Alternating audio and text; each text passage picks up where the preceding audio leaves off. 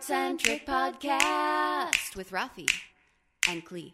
Hola, you amazing artist. It's Rafi. And Klee. And today we're going to talk about making time. We're going to talk about time, art, all that stuff. Uh, basically, trying to figure out ways to give yourself more time to be able to juggle your art with the time that you do have. Mm-hmm. This is going to be a really interesting. Um, this is going to be an interesting podcast because right now I am going through a process where I'm reevaluating and figuring out stuff. And I know that if you guys have been following me for a while, you know that this is something that comes up every once in a while where there's like reevaluation where you start looking at stuff. Mm-hmm. So in this podcast, I want to share some stuff with you that things that I'm thinking about in this process in order to give myself more time in the studio.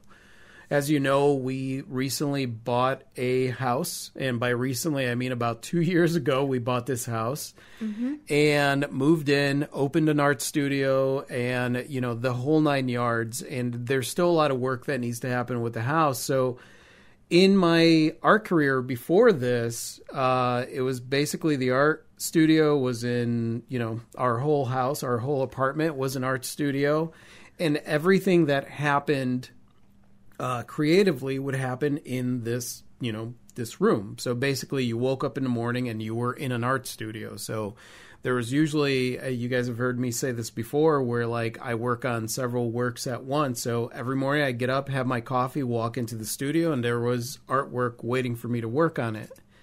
We were also renting. Yeah. And we were also in such a tight space that we were doing very minimal hosting. Um, yeah. Yeah. So things have changed on the family end over time. Things have changed as far as home ownership and things things are ever evolving. So you guys know a lot of you guys know that once a year we do a major, usually around somewhere in January, February, we do a major um, brain dump of everything we do and evaluation and overhaul. But sometimes you have to revisit that more than just once a year. I would say that if you if you're looking at what you got going on and you are finding yourself stressing out, then it's time to reevaluate. Reevaluate because obviously anybody here that has flirted with burnout or has experienced full on burnout knows how easily that could turn your creativity into a big pile of junk. Mm-hmm. Like it just it doesn't mm-hmm. work and instead of looking forward to doing stuff, it almost feels like A, oh God, there's all this stuff I have to do, and B, I never can do enough to get it done. That's a really bad place to be. So yeah, let's talk let's talk a little bit about reevaluation and why that's important. And by the way, you guys, if you're listening to this at home, we have our amazing Rogue Artist family here with us. And so, if we you hear us reading comments uh, of their great insight, questions, anything that they share with us, then that's where it's coming from. We're yeah. not just talking to ourselves. They make this podcast excellent. They do indeed. This they is a indeed. great use of our time. Yes, it is. the I think to myself that when so recently, here's what's going on uh, right now. Right, so um, along with getting the studio set up, the studio is in a place where it's set up. And I, if you've been listening, uh, you know that recently we had the issue with the back getting in, so I had to do a lot of maintenance where I was like covering up holes in the studio to make sure that no critters were getting in. And then uh, some of you that have been following us for a while, for a long time, know that in Pensacola, Florida, after the hurricane, we had an issue with the small gnats getting in, mm-hmm. the phorid flies, right? Uh, Klee called them poo poo faces, poo faces, because they like things that are. I've called them all kinds of names. Yes, they're, they're, we're not going to talk about the names that they get called. But um, what happened was that some of the windows that led down into the basement were partially open, so there was a lot of leaves and debris. And so, like next thing you know, the studio here is full of these of those buggers. those bugs. Especially right now because it's been hot and humid. Yeah. Yeah. So then it's like, all right, well, I get to go ahead into the studio. Now there's the, all this maintenance. Now I got to do this window maintenance and I got to figure out what to do with the wi- window wells. And of course, that's just, you could chalk that up to home ownership, right? Um, the, I would say that the most challenging part for me is balancing that with other things that are going on. I have a new book that's, you know, on the horizon that I want to release and so I got to work on the book. And then we have our awesome Rogue membership site that for some reason I can't get the bugs worked out. So every once in a while, I just find myself doing maintenance on the site. And you know, anybody that runs like a large, for, you know, a large site like that knows that there's a lot of maintenance that needs to happen. The other part that I'm having a really difficult time with is messages, right? So emails right now at this point I have 15 different places that messages come in on YouTube, uh, via email and all this stuff, right? So it's like there when you find yourself in a place where next thing you know the things you're doing are causing you to spend a lot of time managing stuff versus doing stuff, then you know that you're running into issues, right? And if it is something that is attached to any kind of stress, right, where you find yourself stretching, stressing out about it, then you know for sure that it's something that you have to reevaluate. And it doesn't mean that you got to get rid of it completely, but it means that you have to like look and see how can I make this easy? Streamline. Streamline it. Yeah. Streamline or ditch it. exactly. Streamline or ditch it. Uh, Shan Shan says this month, lots of new peeps found my art, and everyone wants something, and I'm having a hard time saying no to keep my sanity. That is a very interesting one because that's that was in I want to say like in the beginning that was one of the first things that happened. I started to get overwhelmed because um, I started to get popular. Which congrats on getting discovered Yes. by people. It's a good problem to have, but it still is something to be looked at for sure. Now, one of my one of my fixes for that was to realize that when I started to get in demand, um, then it meant that it was time for my prices to go up. So basically, anytime that I've had spikes in popularity, um, at that point, it's almost like uh, I would price my work a little bit higher, like I'd go up a percentage to try and dissuade people from trying to order stuff from me Which sometimes works. And which sometimes doesn't. works and sometimes it just makes things it's surprising how some there have been times where i've raised my prices and like next thing you know like all of a sudden the demand goes up even more Um, another thing to look at there is being really trying to be as realistic as possible with your timelines. I used to try to get everything completed and out the door for everyone, regardless of its complexity level, within two weeks. And um, I found that that was just completely unrealistic for me. Um, and th- there are some cases where I can do that, and then there are other cases where I can't. But I, I started by doubling my timeline for a lot of commission work.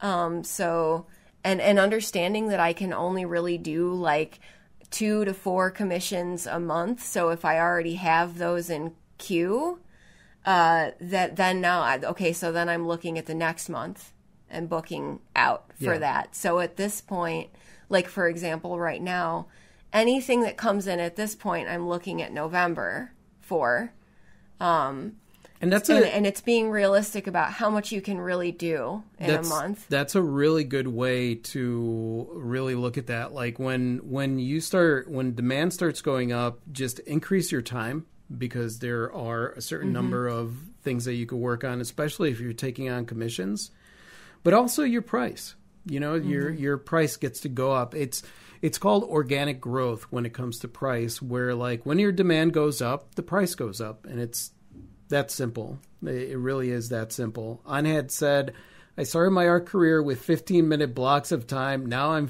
finding it down to five minute blocks. Yeah. It can be that way. And it can be mm. so, one of the things that can be hard to do when you're doing multiple things, which include having some semblance of a life also, is not focusing on the other things when you're doing a thing. So, like, if if things are causing you so much stress that you can't not think about them while you are working on your art, then I think streamline streamlining our ditch certain things, but also I think practicing mindfulness is like it's not even recommended at this point. It's like a requisite for running a business. And here's the thing. Let's let's talk about that a little bit cuz that's important. So, a lot of people, when they hear the word meditation, right, immediately you think like this whole esoteric uh, thing, or like somebody sitting at a mountaintop and just connecting with their inner selves. And although there is truth to that, I'm not going to put that down.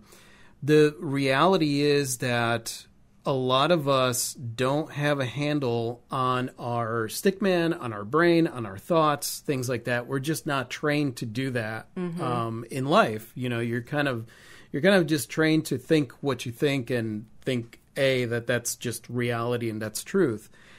And meditation is one of those things that trains the muscle of your brain, right? Your brain jar muscle to focus on what you want to focus on. So, for example, sitting there focusing on your breathing and or on a sound or focusing on a spot or anything, whatever it is that you're focused on, and then these thoughts come in, right? You get the thoughts, and that's the the beauty of meditation is that you get to observe your thoughts coming in, and you can be like not right now. I'm looking at birds. Yeah, and it's like just focus. now you make it sound easy, but it's not. It's you not. know, it's not easy. And a lot of people, I think that that's the problem is that they sit down to meditate. They want to clear their mind, and when it doesn't happen, they feel like a big fat failure. And that's the the meditation is your thoughts coming in and you pushing them away, right?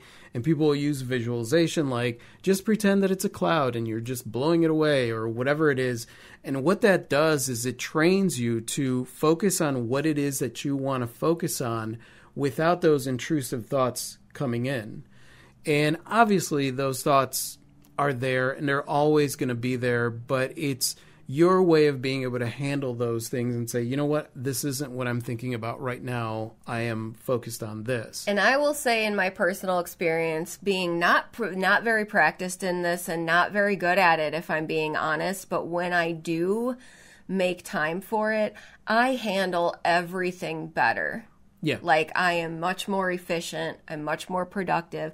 I'm less likely to be an emotional roller coaster. So, like, I feel like everything goes much smoother because of how I handle things when I am practicing well, mindfulness. Yeah, and especially if you get your your day started like that, because then you're kind of resetting the the block, mm-hmm. right? You're resetting the block, and you're then at that point reminding yourself that okay, I get to focus on what it is that I'm going to focus on today and, you know, contrary to popular belief, you don't have to sit there and meditate for an hour. You know, like that's just not, you could sit there for 10 minutes, five minutes, minutes yeah. 15 minutes, uh, just as long as you're taking an active role in, like, okay, let's do a little bit of brain training today and focus on what I want to focus on. That way, when you are doing a thing, you can be fully focus doing the thing, which is going to mean you're doing the thing more efficiently and you're going to find that you can do more things before you reach stress levels.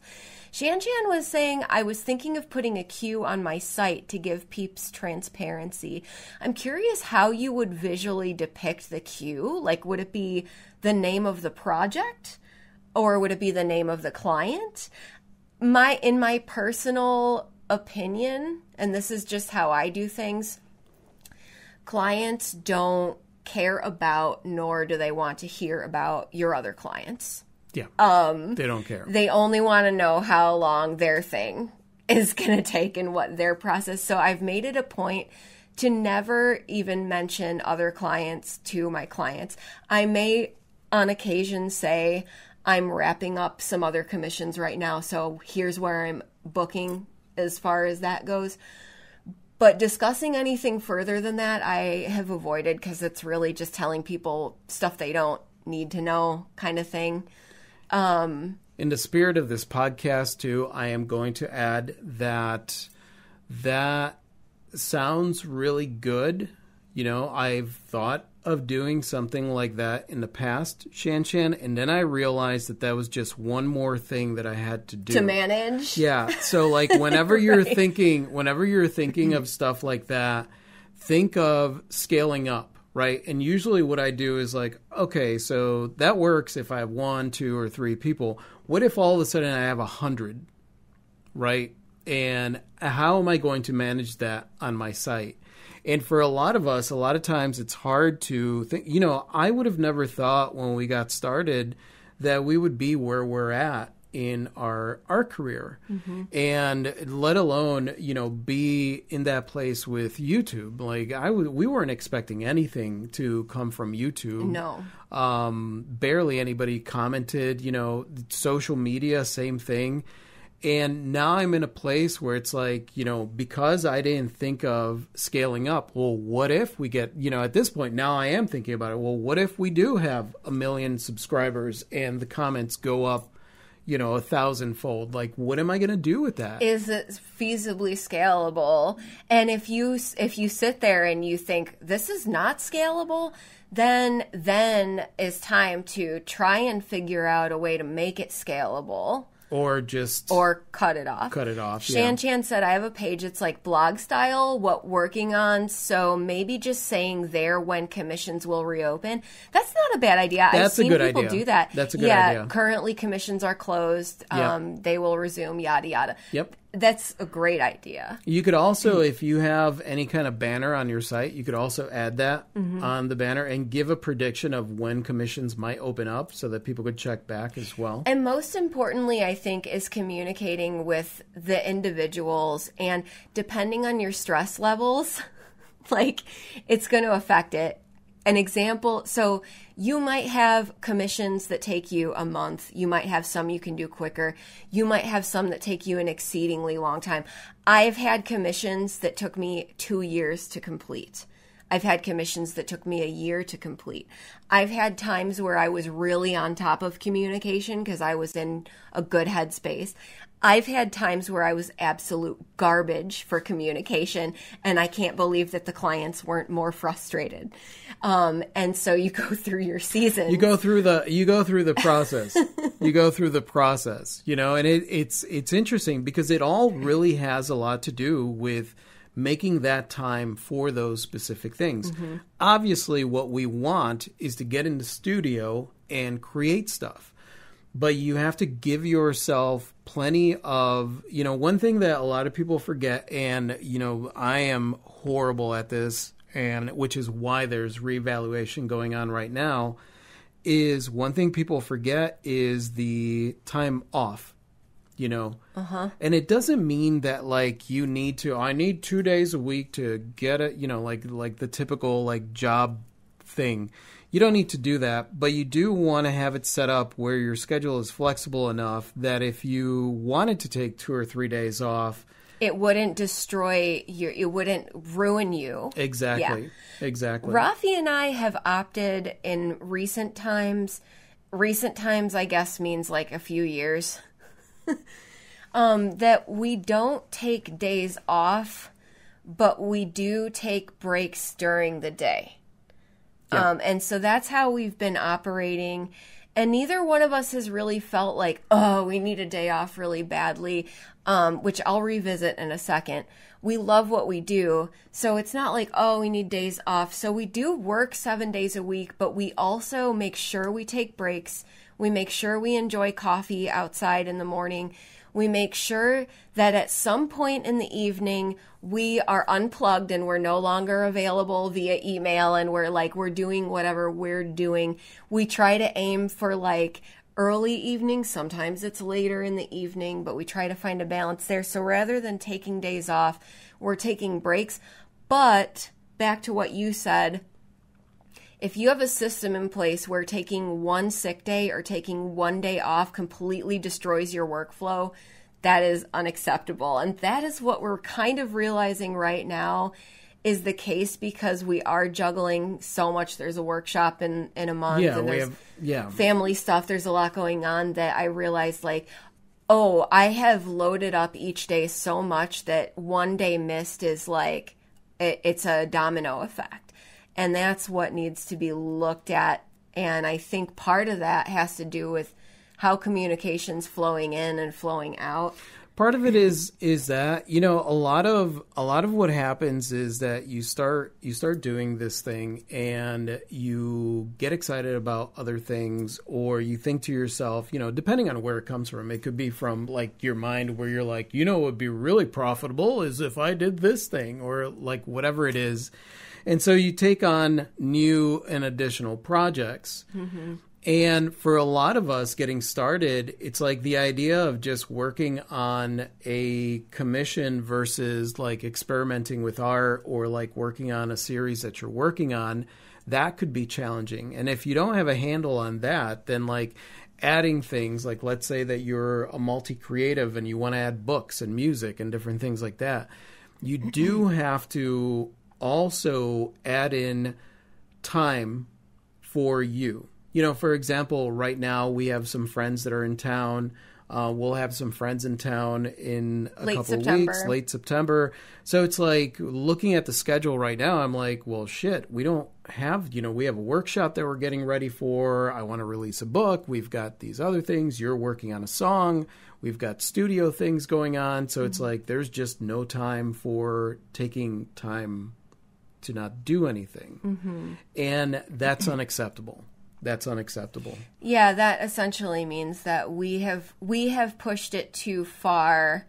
And here's the thing that I've observed is we'll we'll scale it back. Like just about every year we scale it back and then we try to build in 2 days off into the weekly schedule, understanding that on occasion we're going to fill those days with business related stuff, but the idea is like Mary was saying to take that time for domestic arts mm-hmm. like dishes and laundry and yard work and groceries and also taking time for self-care and also taking time to just go out you know go around town or go somewhere and then little by little, we will fill those days with business related stuff because they're wild card days.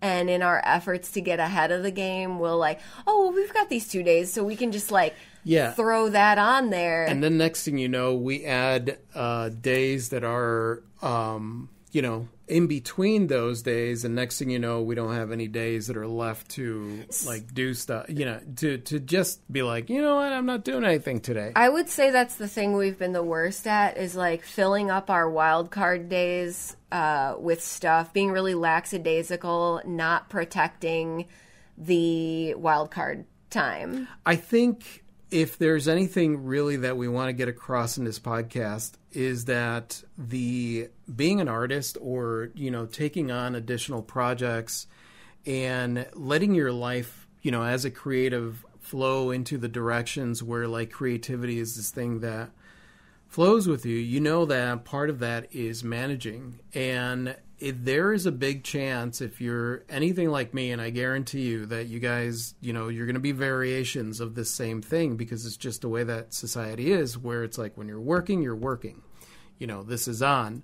And that's the thing. Even till this, like right now, a lot of jobs require you to take work home with you. Mm-hmm. And so you don't really get days off. Sure, on paper, you're not getting paid for Saturday and Sunday, but Saturday and Sunday, chances are there's a portion of that day that you're working on stuff. Mm-hmm. And it's easy to fall into that mentality, especially when you are an entrepreneur where you're working for yourself, right? You're going to want to fill every single gap in with necessary components of what needs to happen.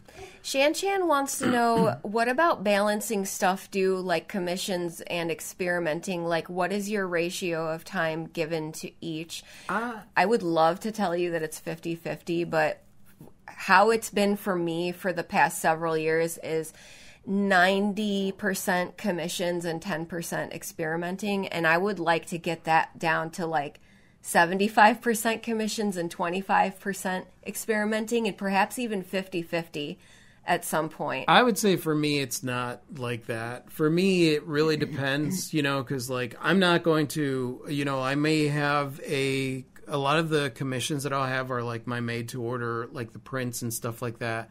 And that will take me a couple hours to work on. But while I'm working on that, I usually have several other pieces going and I it really depends. If I've got a few commissions, then it'll be like maybe 70% commissions and uh, 30% experimentation. If I have one commission, then it's just you know that one commission and the rest of it is just me creating so it, it shifts and that for me has always been the healthiest way to deal with it like when i have a lot of commissions knock out my commissions um, and the in between space in the studio is always just working on experimentation. Now, one of the fun built in ways that you can kind of have your cake and eat it too is to take some challenging commissions. So, like a lot of my commissions have experimentation built into them because I'm doing something that I haven't done before. So, then in that case, it's kind of both, right? Yeah. Like I get to s- try something, see how it goes, uh, build a prototype uh, before I build the final thing. And so, in that way, I'm kind of ticking both of those boxes. But it really does depend on how you work and what your workflow looks like, because my workflow is different from Rafi's. so, like, I have less experimenting than I would like to, but at the same time, I do get it in there. Well, some of the commissions you have now are like major. They're all experimentation. They're all experimentation. experimentation. So mm-hmm. that's and that's one of the reasons too that I will say when you're taking on commissions, make sure that it is something that you want to work on. And I get it, you guys. You know, when you're starting your art career, ideally you want to say yes to as much as you can, right? Because you're building your foundation, but also you want to be uh, specific about what kind of commissions you take on. Valerie said, I'm having such a hard time with my art biz and my full time corporate side hustle. I need to reevaluate for sure, but absolutely struggling with how to make this work. And that's the thing, Valerie. The the, the fact is that like there when you have a corporate side hustle right and for anybody that's listening to this that doesn't know what a corporate side hustle is that's your job Your job. Yeah. So if you have a corporate side hustle, you know, you have limited time um, to work on your art career. And that's where you want to be very specific. And I think that that's the important thing, right? Because what happens to a lot of us is that we him and haw. Like, like I'll give you an example. Doing the YouTube videos don't stress me out whatsoever. They don't stress me out. I know exactly what I'm doing, when I'm doing it, what's going to happen there. Um, working in my studio, working on commissions doesn't stress me out. I spent, you know, all that process, all those years um, dealing with stress and like reducing the the amount of stress that happens with that. What I what I am stressed out about is the stuff that I don't have a handle on. And so you know that you, with with a schedule like that where you have maybe a schedule that's locked in stone, what might be beneficial for you is to also give yourself a schedule when it comes to your art career. You've heard us before say mm-hmm. like, you know, I'm I'm not good with schedules, but that's because we fully work for ourselves. But if I on days like today where we have a podcast at two o'clock, a live stream at six, today things are scheduled, right? I have work that needs to happen um, that is part of the membership site and things like that that needs to happen by by noon so that we're ready for this stuff. And if I have any studio stuff to do, then it's going to happen between this time and this time, and then I make it a point to get in there. So when it comes to that, where you have where you do have some kind of schedule that requires you to go somewhere else, then you're going to want to tack on your creative schedule to that, right? So things things like that, like you know, answering email and stuff like that, happens after coffee, whatever time coffee happens. One of um so actually I know a couple of people that do this. Uh our neighbor who was had a full-time uh job for her whole life doing like some seriously dangerous laborious work. she would always so she had it scheduled out where she would go in in the afternoon uh, to the job and she said basically i devoted the mornings to the to the art and then the job got whatever i had left Whatever was left over. another yeah. one of our rogue fam kind of rearranged it where like her art time begins at like 4 a.m and then stretches until she goes into like the corporate side hustle Yeah. um because she knows that she's most creative and inspired during the wee hours. And so I think it's a good thing too to ask yourself when you are juggling, well, when am I naturally the most creative and inspired? And can I rearrange things around that Yeah. to to work with that so that I'm not pulling away from or picking into that time where I want to be creative. For a lot of people it's getting into it before you have to go like out to outside land and do the job thing And what's really important, Valerie, is that you don't allow yourself to feel that the job is taking away from your creativity. You know what I mean? Because that's the emotional aspect of it could be really could be a thing that really runs you down, right? And it could be the reality of it, you know, but at the end of the day, it's mindset. It's like, am I going to allow my job to um, reduce my creative time because I am allowing myself to think that my job has that kind of power over my creative time. And that's all that all happens inside the mind. And really it's only you could that could determine like can I change my mindset about this or um, is it time for me to find a different side hustle? You know, that's, that's yeah. gonna do, you know, but but really it's for you for you to think about and determine Jenny said, I have a mindfulness story. I was told to do one simple, repetitive thing while focusing to keep both parts of my brain focused as long as possible. I ate a whole rotisserie chicken and didn't realize That's it. amazing. I love that story. And also, I think this is the reason that I like um, physical, laborious tasks such as like mowing. Um, because mowing is a great opportunity for meditation. Dishes, Rafi likes dishes for meditation. And also, there are some aspects of my studio work that are very meditative, like knotting pearls. Um, and so I do grab those opportunities where I find them in daily life. And I like to call it walking meditation. Yeah. Right? I think I did a video on this um, a couple years ago where it's like you take those things that like don't require you to like really think about the the thing that you're working on those things that are repetitive like washing i don't need to think about how i'm going to wash the dishes. That's mostly muscle memory. Mm-hmm. And so you take those moments and you instead of sitting there and being like oh now i have to do this or whatever take those moments as a an opportunity to meditate to just clear your mind as much as possible and just see what kind of thoughts are coming in because that's the beauty. I love meditating because it really tells me what is the thing that I am like most focused on right now. What am I stressing out about? Uh, I don't need to stress out. These are the thoughts that are coming into my head. So it really allows you to to understand what's going on inside inside the brain jar. Tempest said picking work back up after vacation or a long weekend is super difficult for me, but the vacations are important in their own right. I need to get better about those transitions. the you know and and be easy on yourself because it's okay um sometimes, I find it difficult too. sometimes you need to build that momentum back up but also what matters is that you allow yourself the space to do it because the the the mind is tricky like it, we we can easily have the tendency to beat ourselves up about just about anything right? So it's like you go on vacation and then your brain is going to be like well you should be working on blah blah blah. Or you decide to take a day off and your brain is like well you should really be doing this. And it's like you took a day off for the for a reason you know? You took a day off because you're like i'm tired or whatever it is and then you're going to sit there and beat yourself up. So it's it's really important to uh, second guess the stuff that your brain is telling you that you should do. Most definitely. I also try to get, if I'm coming off of a break, whether it was scheduled or unscheduled, I try to ease myself back in by doing like the easiest, least, like do the least to like dip a toe in and then like let momentum kind of gradually catch you. Valerie said, exactly. That emotional thing is real. Yes, it is. I also have my first pop up market this Saturday, so I'm extra anxious. You're going to do great. You're going to do great.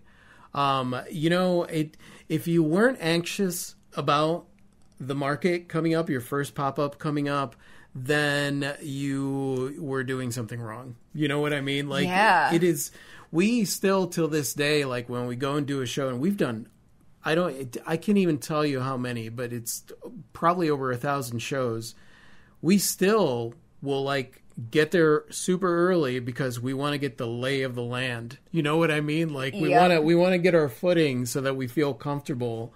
Um, because we know we know that like anything could you could get somewhere and you're like, well, where the hell am I supposed to park? Or like any of those things. You just never know when you're going to trip over a cactus. That's Ye- how I like to say it. exactly, exactly. Which I almost did before Rafi's Luna opening. yes.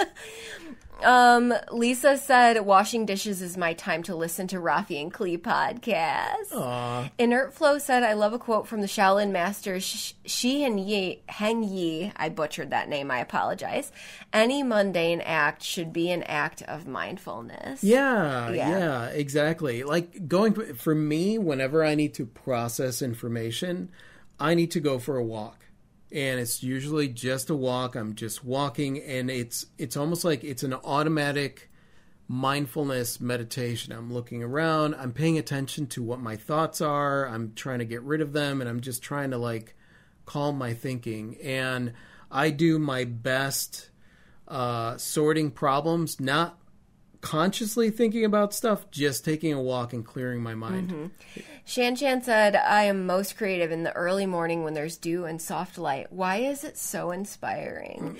I think, um, obviously, it's just beautiful, right? So it puts us in like a calm. I feel like it's good for calm mindfulness and creativity, but also I feel like there's that period of time when you first wake up where the whole day lies ahead of you and before you have a chance to overwhelm your stuff it feels like unlimited potential Yeah. before you One of the things that I think I want to try and figure out is like, so if there's stuff, you know, and, and we do this full time. So if there's stuff that I need to like figure out, like respond, you know, like the businessy stuff, you know, it's like, all right, well, I want to get, for me, I am most creative when I get into studio. Like that's, that's really the reality of i it. guess we've trained ourselves to We- kind of just switch trained, it on yeah, yeah, we've trained ourselves to switch it on because it's just how how we've which done it for years. you years. can do if Yeah. you think you can't you absolutely can Yeah. So for me, it's like, all right, well, let me get all this stuff out of the way, um, preferably by 11 o'clock, so that now I've got the rest of the day to do whatever it is that I'm going to do in the studio and just be creative. And so, like, that's, you know, and that's obviously just an idea. I will get back to you and let you know how that works out for me. But it's, it's one of those things where you're constantly kind of like you're you're figuring it out as you go and i think you got to be easy on yourself it's like all right when am i most creative what when can i do this Our, uh, marty says my side gig ebb and flows. Even temper that have energy and focus on art art business stuff because i think well the other gig is good money hard to let go. Meditate on that too. Yeah. Yeah, and that's the thing. It's like thinking about those things and really understanding that everything that has to do with your side gig, everything that has to do with your art business, everything that has to do with those those are your thoughts and it's really comes down to your perspective and what do you want your perspective to be. Obviously, if you're at a job and it's a toxic situation, then you got to account for that. You got to take care of that. Or if you're in a toxic situation, you want to account for that. Um, but I would say that 90% of the time, just a switch in mindset will really, really help the way that you feel about whatever it is that you're doing. Like, I know that 90% of what I'm going through right now, feeling overwhelmed, is my mindset. So that'll be the first thing that I do when I'm mm-hmm. reevaluating. It's like, well, could I could I change my perspective on this to make it much more empowering? And from that shifted perspective, you may come up with way better, you will come up with way better solutions like to streamline things than you will from a place of overwhelm. Exactly. Uh, Shan Chan said, Oakley's so smart. Yeah, I think is true. Then you can relate it to the future slash life. So I have a very clear understanding of what my ambitions are in the morning. And I have a very clear understanding of what my worries are at night. And that is my circadian rhythm. I would say in the evening, or not in the evening, after coffee, you're clear of your ambition. Because I've gone downstairs sometimes, and you're like, I don't know where I am. Oh. I don't know where I am before coffee. No, in fact, I I wander around aimlessly sometimes, um, and sometimes things get done as I wander, but it's very Subconscious. it's very subconscious.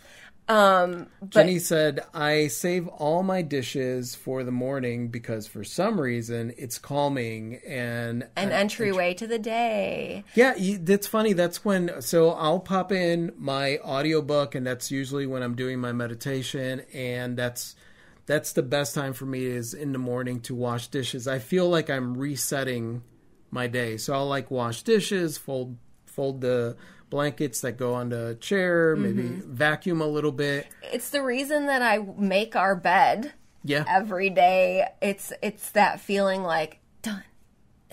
and I like how it looks when I walk in there. Inert Flow said, uh, "Oh, I love the quote.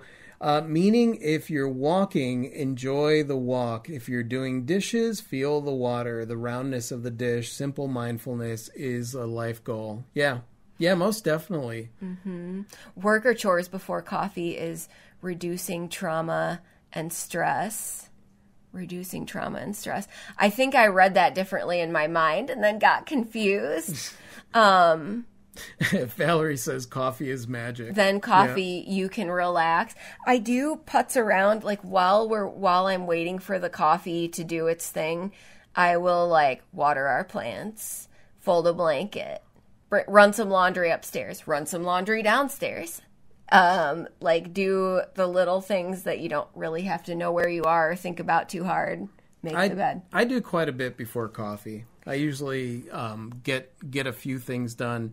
I don't wake up like when I wake up, I might be a little bit tired and I'm looking forward to coffee, but I also like starting my day and getting things done uh, before coffee, and then then when it's coffee time, I get to sit down and enjoy coffee on the front porch with Klee. So that you know that's and that's the thing. It's like forming these different habits that make you feel um, feel good.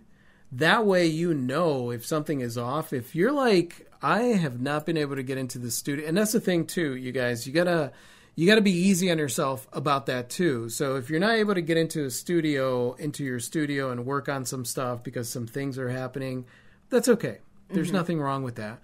But if you find yourself not feel, if you find yourself like you feel like you can't catch up, then then you definitely have to reevaluate and make and consciously look at that schedule and decide like okay what's going to work here and really you got to decide what it's going to be for yourself. Like you would think a lot of people are like Rafi a block schedule. I'm like block schedules do not work for We me. I'm tried it, sorry. though. we tried it. We tried it. We tried it. We tried different variations of it. And the thing is that a block schedule, I know that it could be a, absolutely successful for someone because I know people that use the block schedules, but it just doesn't work for it doesn't work for us. Yeah So like you it's better to like figure it out. That's why I like I love looking up like different ways that people schedule out their day or do things. And I figured out that flexibility is a must for us. I typically will throw four things on my plate for any given day. Like one thing in each of the four major areas that need my focus the house, the admin business, the jewelry, the music, and then media stuff if we have media stuff. Yeah. Um and I guess that's kind of like a block schedule, but one of those things is usually the main priority uh, of Well, the four. And uh, the uh, because uh, Marty asked, "What is a block schedule?" So Marty, what you do is you uh, create these blocks, right? And you do twenty four hours, twenty four blocks, right? And so it'd be like twelve a.m. one and and you write down when you sleep, typically when you sleep, when if you you're to have breakfast when you know so you take a look you're able to physically see how it is that you spend your time like Mm-hmm. if you have a job i work between this time and this time It's good to see, like, have a visual representation of what you're doing with your time. So I, you know, that's the benefit that we got from trying the block schedule was to have that visual representation, especially for me because I'm very visual, right? So I need to be able to see something in order to really understand what's going on. And the whole concept of 24 hours a day is very you know you're you're not you're not seeing it. Mm-hmm. So the block schedule really allows you to see like what what time you spend when doing whatever. And and what we did was we would color in. So like for blue would be like this is our sleep time this is when we get up and have coffee this is you know studio time this is this kind of time I think a block schedule is a really workable solution for a lot of people. And I would say that we are doing a version of it. It's just a looser version of it. it's a very it. flexible It's an ex- version It's like a block framework, yeah not a block schedule. Because blocking things down to the 15 minute increment or hour increment was actually adding an additional task into my day of like watching the clock and preparing to switch gears, if that makes sense. Um, and instead, the block framework is like these are the four priorities, and of these four priorities, this this is the one that gets the star. Like this is the most, or these are the two most important things. And going from there, like yesterday, we did an absolute megaton of things, um, but they just kind of flowed into each other because we just like it was loose. Yeah. So keeping it loose, but I think trying these different things out and seeing what works for you. And that's the thing. It's like try not to be, uh, you know, for me, it's like not being specific. And I've said it before, right? Because the block schedule deals with time. So that's great because you're able to take a look at how it is that you spend your time. I, however, am terrible at managing time. And I think everybody out there is terrible at managing time because time is relative. Like, you know, sometimes it feels like you have a lot, sometimes it feels like you don't have enough and I think really it's that's why for me it's the fa- you know giving yourself four things to do, knowing full well that you might accomplish some more things as you do them. You write them down, but you know Shan Shan asked, um, when do you talk about it on a typical day? Usually when we're having coffee, we'll mm-hmm. we'll be like, what's going on today? Um, how do you communicate through words? We speak. If Klee has a show, can you see it on her calendar? I mean, we um, each so we each have our own planner, mm-hmm. right? And when we sit down and we talk about like what's going on this week, we'll both fill in whatever is going on in our separate planners. That way we each know what's going on for each of us. Yeah. Like I know Rafi has a podcast coming up later this week that j- it's just him, but I need to know that he's doing that so that I can plan accordingly. Right. And so on and so forth. So yeah, we usually do discuss that in the morning or sometimes at night while dinner is cooling off or whatever. Um, we'll talk briefly about the upcoming day, you know, the next day or the next couple of days. Yeah, and if there's like a big project, like with the workshop, we'll talk about the workshop. We're like, talking okay, about- you yeah. know, and and stuff like that. Or it'll be it'll be something where on Mondays, Mondays typically we'll talk about give a loose idea What the week is of what the week is going to look like for me, and then Klee will let me know what the week is going to look like for her. Yeah. And then we try to schedule things so that we're in the same room. we try it doesn't always work out but it does because we're making efforts to do so and on occasion one of us will be like um, you know like can i get a powwow about this because like uh, yesterday or the day before i said like i need to figure out how to get some studio time like i need studio time badly Yeah. so can we like sort it out between going out and promoting for the workshop going on supply runs getting and getting, getting the getting the workshop day Yeah. nailed down um you know because right now we have that workshop in october so that's taking up and it feels like it's tomorrow, Yeah, right? yeah. Um, Shan Chan wanted to know, like, does lunch throw you off or breaking? Um, no, no it doesn't. No. We got we got very used to um when when you get into studio and you're working on something, there comes a point where you're like staring at the thing and you're like, uh, do or like whatever, and and there there comes a point where it's almost like you're telling yourself, you know what, that's good enough for right now, and then we would take a 15, 10, 10 to half an hour, sometimes an hour break after that, and what I'll do is I'll look at Klee and be like, um, I'm gonna take a break. I'm gonna go drink some water, sit on the And porch. or sometimes I'm like. I'll be with you shortly. yeah, and she'll be like, I'll be with you. Shortly. Or Klee will be like, I'm ready for a break. Yeah. Um, and then we'll we'll sit outside anytime that we can. I used to get real sluggish after lunch when I worked a corporate side hustle, um, but I don't so much now that we're like running the show. But also because I know myself, I also know that like if I eat lunch, like in the traditional sense, I may get sleepy. So I typically don't eat lunch. I mean, I eat like I'll eat like a handful of sunflower seeds. So here, so here's something to know about our eating schedule. We eat when we're hungry. Yeah.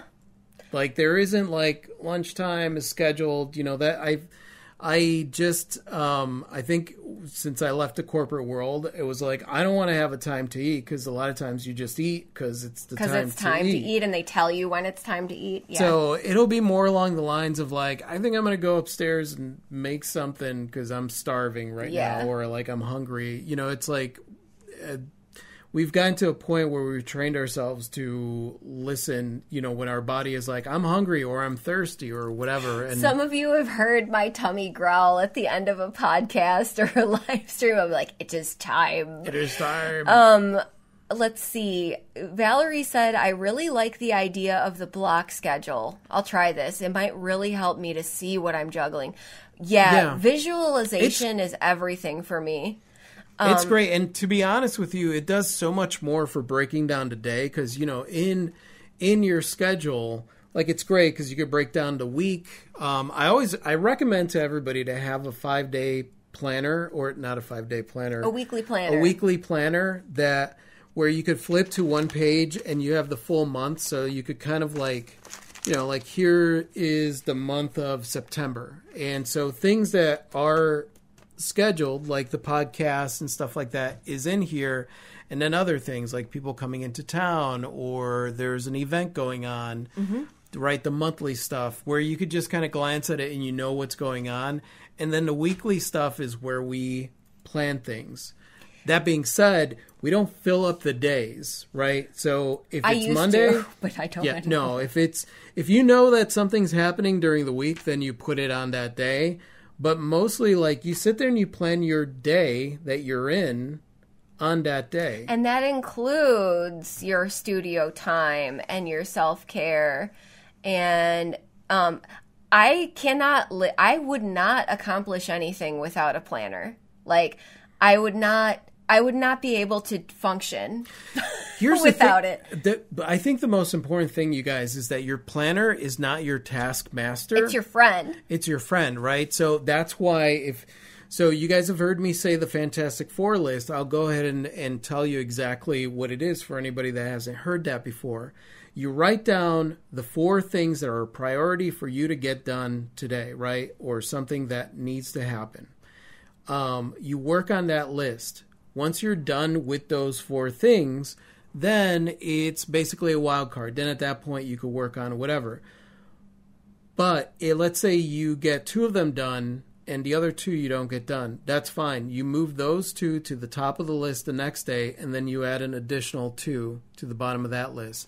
That means that no matter what, let's say that you're having an off day and you don't get things done, you're going to get at least those four things done that week. Mm-hmm. Chances are you'll get a lot more done but it, it just you don't want to be like this has to happen today and if it doesn't happen today then i'm a loser. You don't want to do that. Like get rid of all that all the stuff that comes with that you know the the all the punishment that comes with like not getting things done on time. Get rid of all that crap.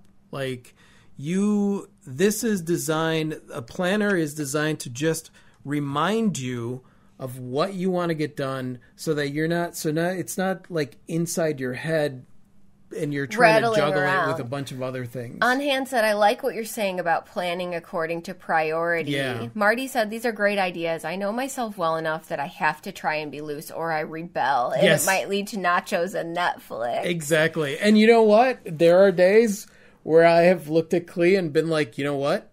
I'm not doing shit today. Mm-hmm. Like I, I'm, and that's me rebelling from myself and being like, I'm not doing anything because I think there comes a point where you want to prove there is that side of you that wants to prove to you that hey, I don't need to be on all the time.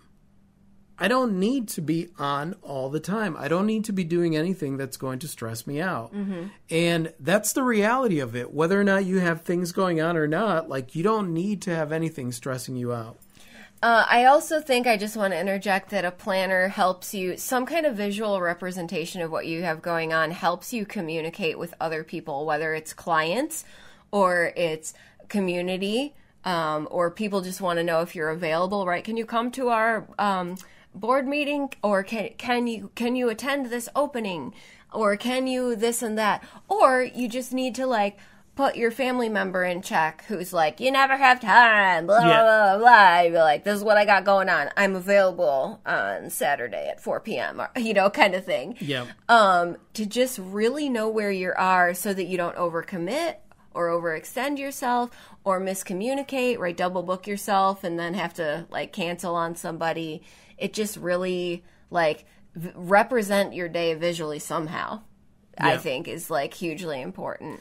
Shan Shan says, as an ex planner addict, I have to say, use your planner, but don't spend all your time drawing and decorating it. I love, I love doing, I love doing. I have little sketches throughout the planner, and I'll keep things in here. Like this is this is me. Uh, there's a picture of me sitting on the throne as Henry VIII for the bathroom.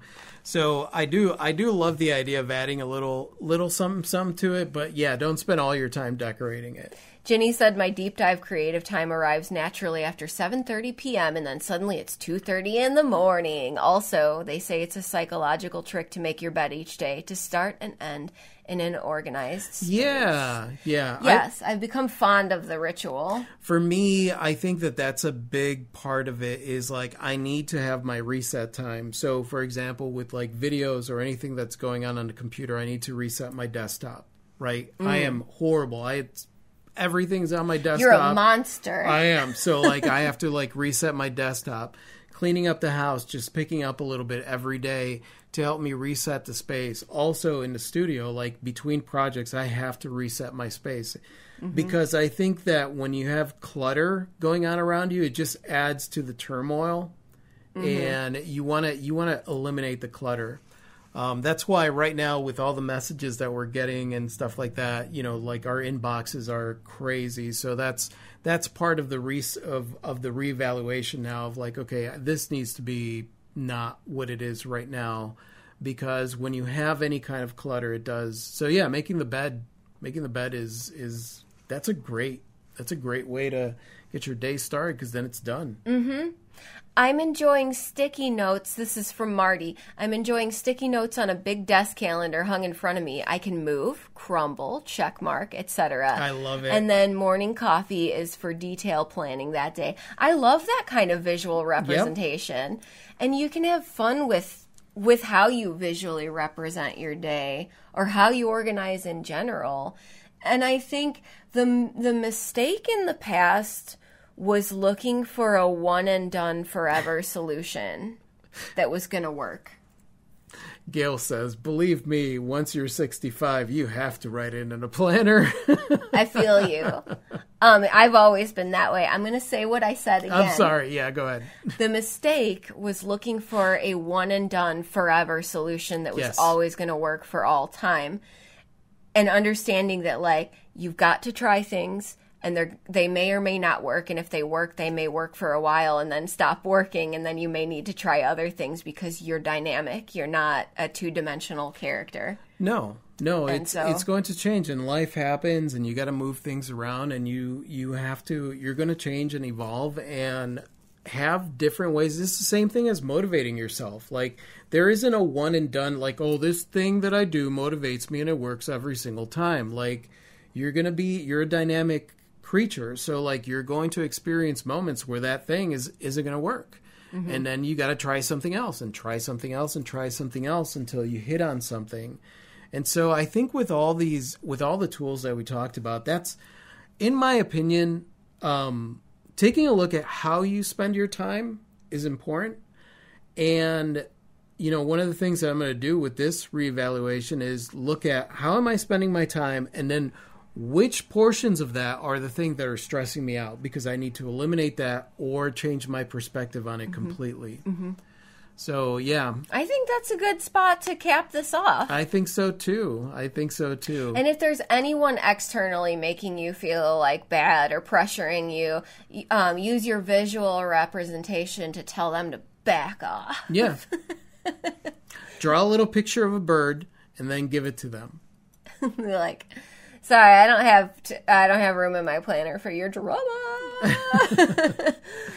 But yeah, that's that, that's a good place to end. Yeah. So thank you guys for being here. Uh, the Rogue family is so awesome. I always love reading your comments. You guys are the podcast. best.